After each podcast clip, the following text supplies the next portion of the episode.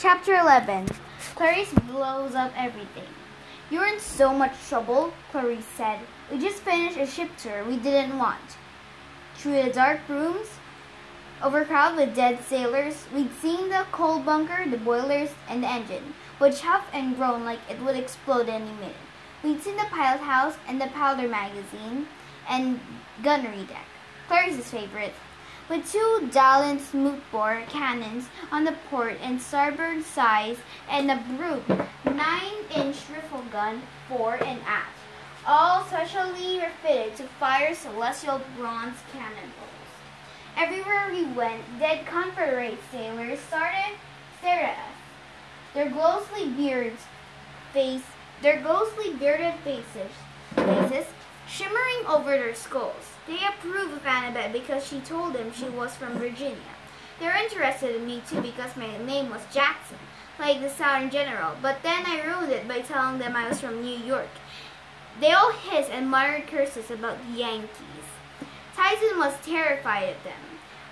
All through the door, he insisted Annabeth hold his hand, which she didn't look too thrilled about.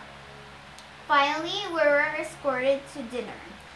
The CSS Birmingham captain's quarters are about the size of a walk-in closet, but still much bigger than any other room on board.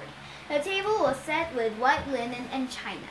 Peanut butter and jelly sandwiches, potato chips, Dr. Peppers are served by skeleton crewmen. I didn't want to eat anything served by ghosts, but my hunger overruled my fear. Tantalus expelled you for eternity, Clarisse told us smugly. Mr. D said if any of you show your face at camp, again he'll turn you into squirrels and run you over with his SUV. Did they give you the ship? I asked. Of course not. My father did. Ares? Clarisse sneered. You think your daddy is the only one with sea power? The Cirrus on the losing side of every war owe a tribute to Ares. That's their curse for being defeated. I prayed my father for a naval transport, and here it is. These guys will do anything I tell them. Won't you, Captain? The captain stood behind her, looking stiff and angry, his glowing green eyes fixed me with a hungry stare.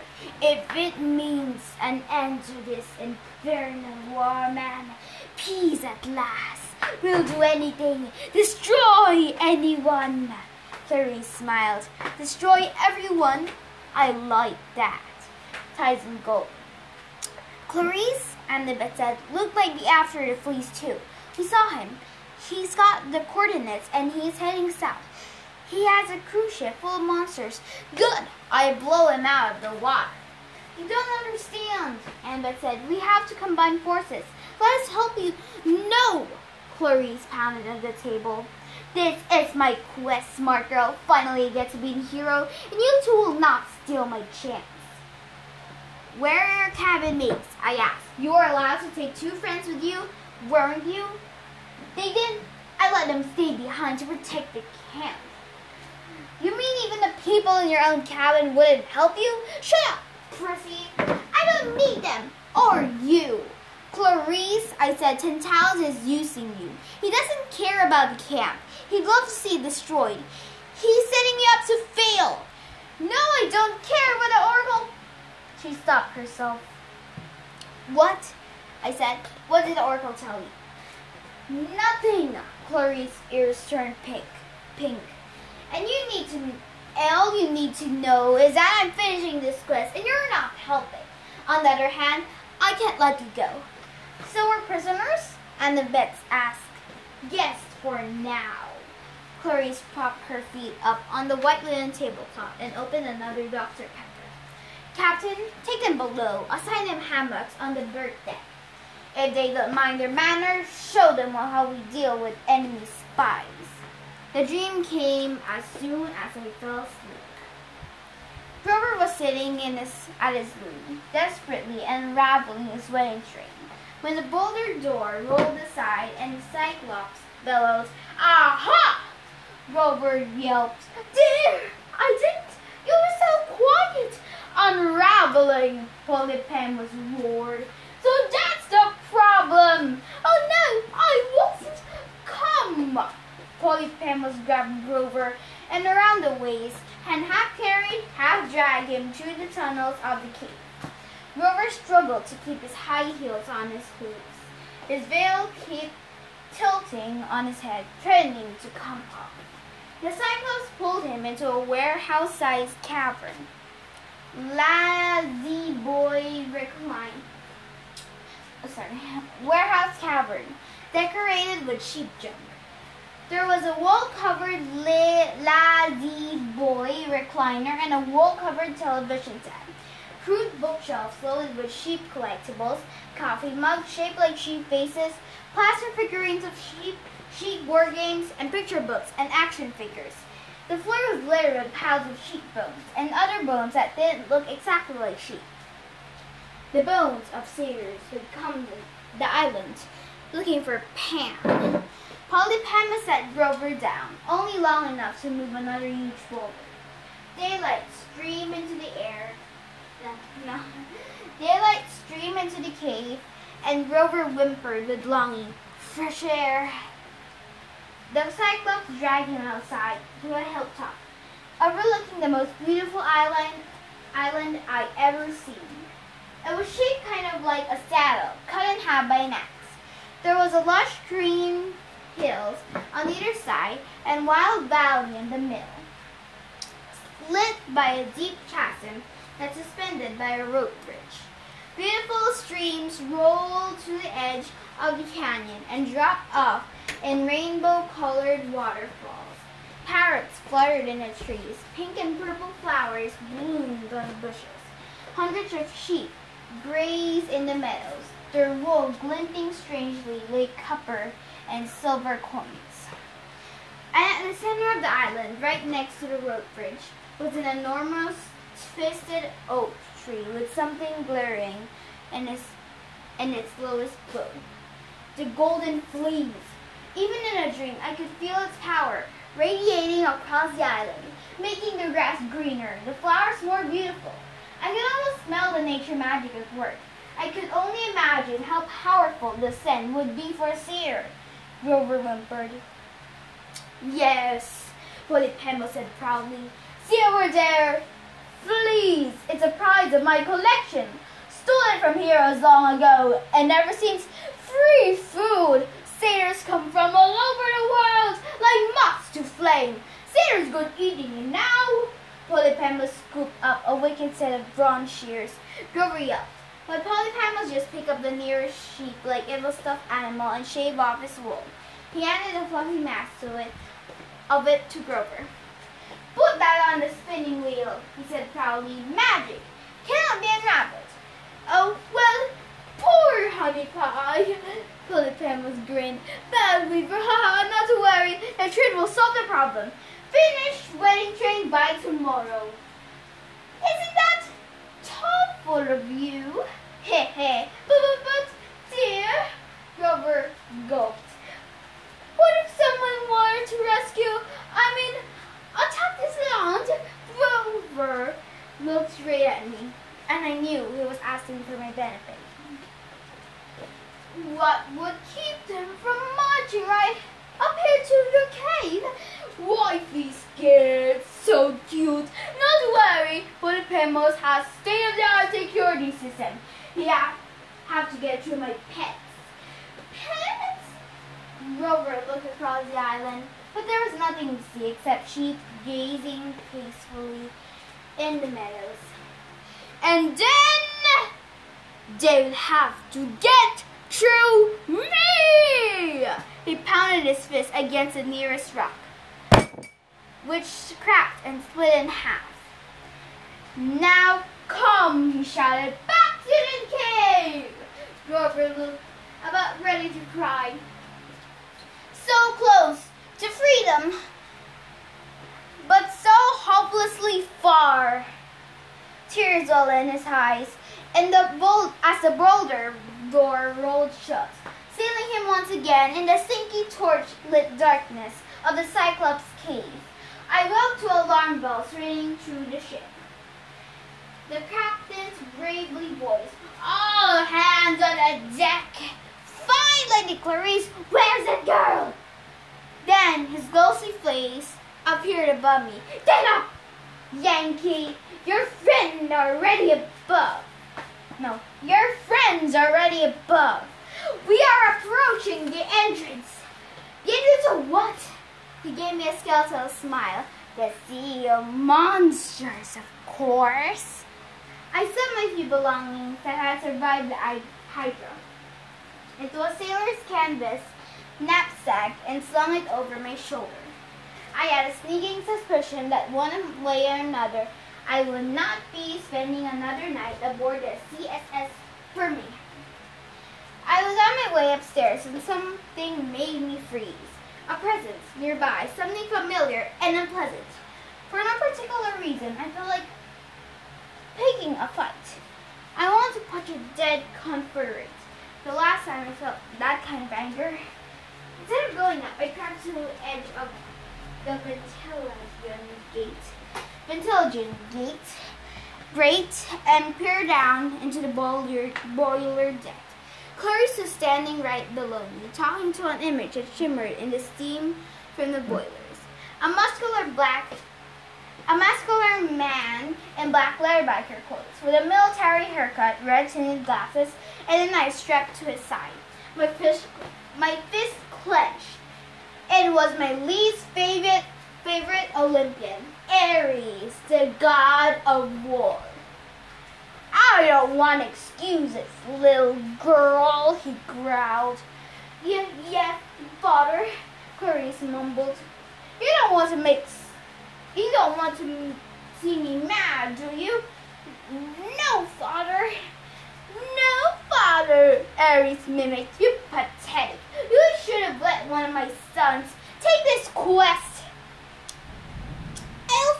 Succeed, Clarisse promised. No, that's too funny.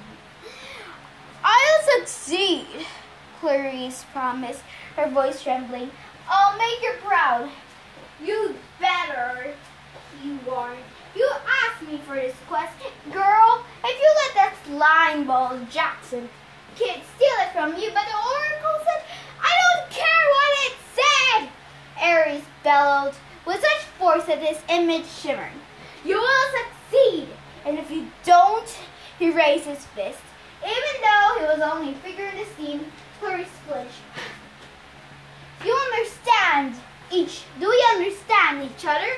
Ares growled. The alarm bells rang again. I heard voices coming toward me. Officers yelling orders. Ready the can ready cannons. I crept back from the ventilation gate and made my way upstairs to join Annabeth and Tyson on the spare deck. What's wrong? Annabeth asked me. Another dream? I nodded. But I didn't say anything. I didn't know what to think about what I said about what I'd seen downstairs. It bothered me as, almost as much as the dream about Grover. Clarisse came up the stairs right after me. I tried not to look at her. She grabbed a pair of binoculars from the zombie officer and peered toward her right. At last! Captain, full steam ahead! I looked in the same direction as she was, but I couldn't see much. The sky was overcast. The air was hazy and humid, like steam from an iron. If I squinted real hard, I could just make out a couple of dark fuzzy splotches in the distance. My uncle Sennis told me we're somewhere off the coast of northern Florida, so we come a long way overnight, farther than any mortal ship should have been able to travel. The engine groaned as we increased speed. Tyson muttered nervously. Too much strain on the pistons, not meant for deep water. I wasn't sure how he knew that, but it made me nervous. After a few more minutes, the dark splotches ahead of us came into focus. To the north, a huge mass of rock rose above the sea. An island with cliffs at least a hundred feet tall about half a mile south of that the other patch of darkness was a storm brewing. The sky and sea boiled together in a roaring mass. Hurricane? And that asked, no, Clarisse said. Charboned. Char... Uh, Charybdis. so hard to pronounce. Charybdis. Annabeth hailed. Are you crazy? Only way to see a monster is straight between Charybdis. Uh, Charybdis. Charybdis. And her sister, Skyla. Clarisse pointed to the top of the cliffs, and I got a feeling something lived up there that I did not want to meet. What do you mean, the only way? I asked. The sea is wide open. Just sail around it. Clarisse rolled her eyes. Oh, don't you see? Don't you know anything? If I try to sail around them, they will just appear in my path again. If you want to get into the Sea of Monsters, you have to sail through death. What about the clashing rocks? Annabeth said, That's another gateway. Jason used it. I can't blow apart rocks with my cannons. Clarisse said, Monsters, on the other hand, you are crazy. Annabeth decided, Watch and learn, wise girl. Clarisse turned to the captain. Set course for Charybdis. Aye, my lady. The engine groaned. The iron plating rattled, and the ship began to pick up speed. Clarisse, I said, Charybdis sucks up the sea. Isn't that the story? And spits it back out again. Yeah. What about Skyla? She lives in a cave up on those cliffs. If we get too close, her snaky heads will come down and start plucking sailors off the ship. Choose Skyla then. I said, everybody goes below deck and we chug right past. No, Clarisse insisted. If Skylar doesn't get her easy made, she might pick up the whole ship. Besides, she's too high to make a good target. Mechanics can't shoot straight up. Charybdis just sits there at the center of her whirlwind. We're going to steam straight toward her, train our guns on her, and blow her into the terrace. She said it with such relish, I almost wanted to believe her. The engine hummed. The boilers were heating up so much I could feel the deck getting warm beneath my feet. The smokestacks billowed. The red Ares flag whipped in the wind.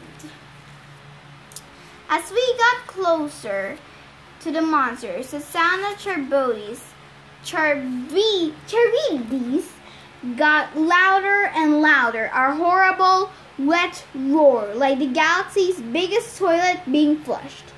Every time Charybdis ex- Charybdis ex- inhaled, the ship shuddered and lurched forward. Every time she exhaled, we rose in the water and were buffeted by ten foot waves. I tried to time the whirlpool. As near as I could figure, it took Charybdis about three minutes to suck up and destroy everything with a half a mile radius. To avoid her, we would have to skirt right next to Scylla's Cliffs. And as bad as Skyla might be, those cliffs were looking awfully good to me.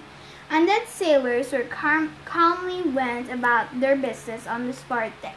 I guess they fought a losing cause before, so this didn't bother them. Or maybe they didn't care about getting destroyed because they're already deceased. Neither though made me feel any better. Ahmed stood next to me, gripping the rail. You still have your thermos full of wind? I nod, but it's so dangerous to use the, to use with a whirlpool like that. More wind might just make things worse. What about controlling the water? She asked. You're Poseidon's son. You've done it before. She was right. I closed my eyes and tried to calm the sea, but I couldn't concentrate. Charybdis was too loud and powerful. The waves wouldn't respond. I I can't, I said miserably. We need a backup plan, Annabeth said. This isn't going to work. Annabeth is right, Titan said. Engine's no good. What do you mean? she asked. Pressure, pistons need fixing. Before I can explain, the cosmic toilet flushed with a mighty roar. The ship lurched forward, and I was thrown to the deck. We were in the whirlpool. Full reverse! Clarisse screamed above the noise. The sea churned around us, waves crashing over the deck. The iron plating was now so hot it steamed. Guinness within firing range. Make ready starboard cannons. Dead Confederates rushed back and forth. The propeller grinded into reverse, trying to slow our trying to slow the ship. But we kept sliding toward the center of the vortex. A zombie sailor burst out of the hold and ran to Clarisse. His gray uniform was smoking. His beard was on fire. Boiler room's overheating, ma'am. She's going to blow. No, that's. Boiler room's overheating, ma'am. She's going to blow. We'll get down in there and fix it. Can't, the sailor yelled. We're vaporizing in the heat. Clarisse pounded aside the cosman. All I need is a few more minutes, just enough to get in range. We're going in too fast. The captain said grimly, Prepare yourself for death. No, Tyson bellowed. I can fix it. Clarisse looked at him incredulously. You? He's a Cyclops, Annabeth said. He's immune to fire and he knows mechanics. Go! yelled Clarisse. Tyson, no! I grabbed his arm. It's too dangerous! He patted my hand. Only way, brother. His expression was determined, confident even. I never seen him look like this before. I will fix it. Be right back. As I watched him follow the smoldering sailor down the hatch, I had a terrible feeling I wanted to run after him. But the ship lurched again, and then I saw Charybdis. She appeared only a few hundred yards away, through a swirl of mist and smoke and water. The first thing I noticed was the reef a black rag of coral with a fig tree clinging to the top. An oddly peaceful thing in the middle of a maelstrom.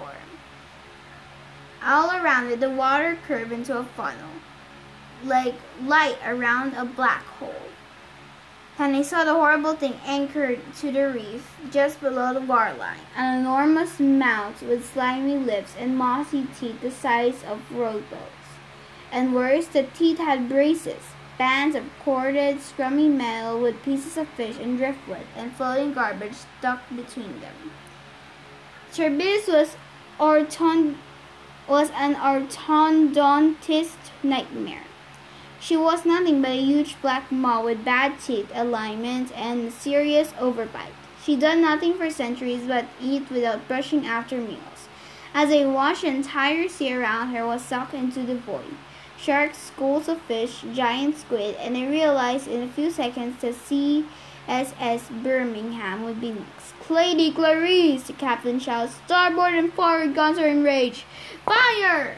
Three rounds were blasted into the monster's maw. One blew off the edge of the incisor, another disappeared into the gullet. A third hit one of Charybdis' retaining bands and shot back at us snapping the Ares flag out of its pole. Again! Clarisse ordered. The gunners reloaded, but I knew it was hopeless. We would have to pound the monster a hundred more times to do any real damage. And we didn't have that long. We were being sucked in too fast. The vibrations then the vibration of the deck changed. The hum of the engine got stronger and steadier. The ship shuddered and we started pulling away from the mouth. Tyson did it! Clary, uh, no, that's Annabeth. Tyson did it! Annabeth said. Wait, Clary said. We need to stay close. We'll die, I said. We have to move away. I gripped the rail as the ship fought against suction. The Broken Ares flag raced past us and lodged in Charybdis braces. We weren't making much progress, but at least we were holding our own. Tyson has somehow given us just enough juice to keep the ship from being sucked in. Suddenly, the mouth snapped shut. The sea died to absolute calm. Water washed over Charybdis.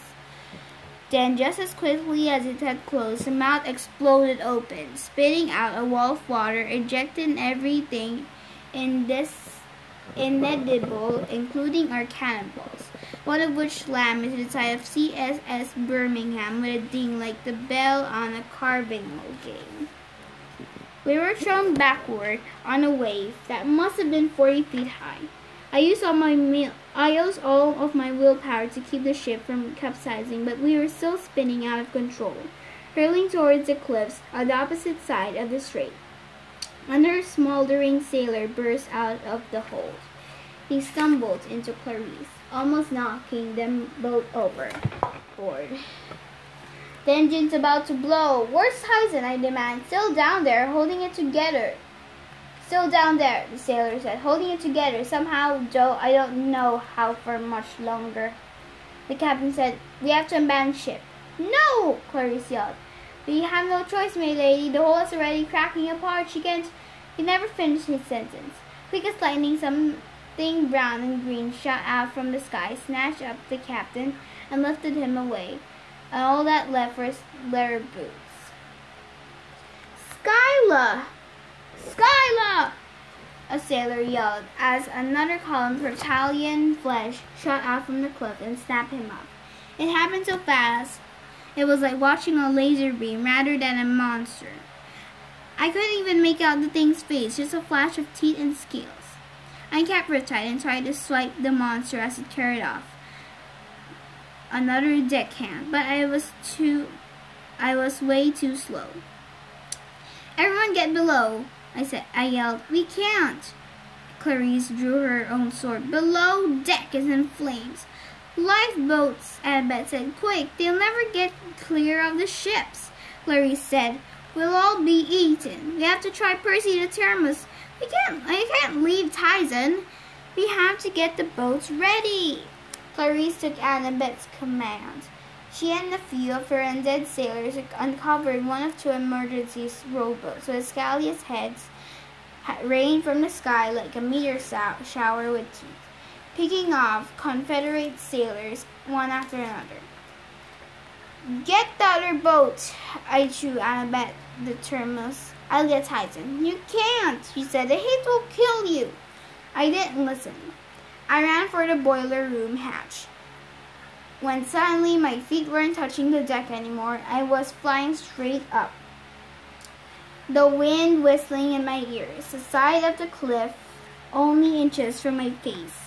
Skylar somehow caught me by the knapsack and was lifting me up toward her lair. Without thinking, I swung my sword behind me and managed to jab the thing in her beady yellow eyes. She grunted and dropped me. The fall would been bad enough, considering I was a hundred feet in the air, but as I fell, the CSS Birmingham exploded below me. Karoom!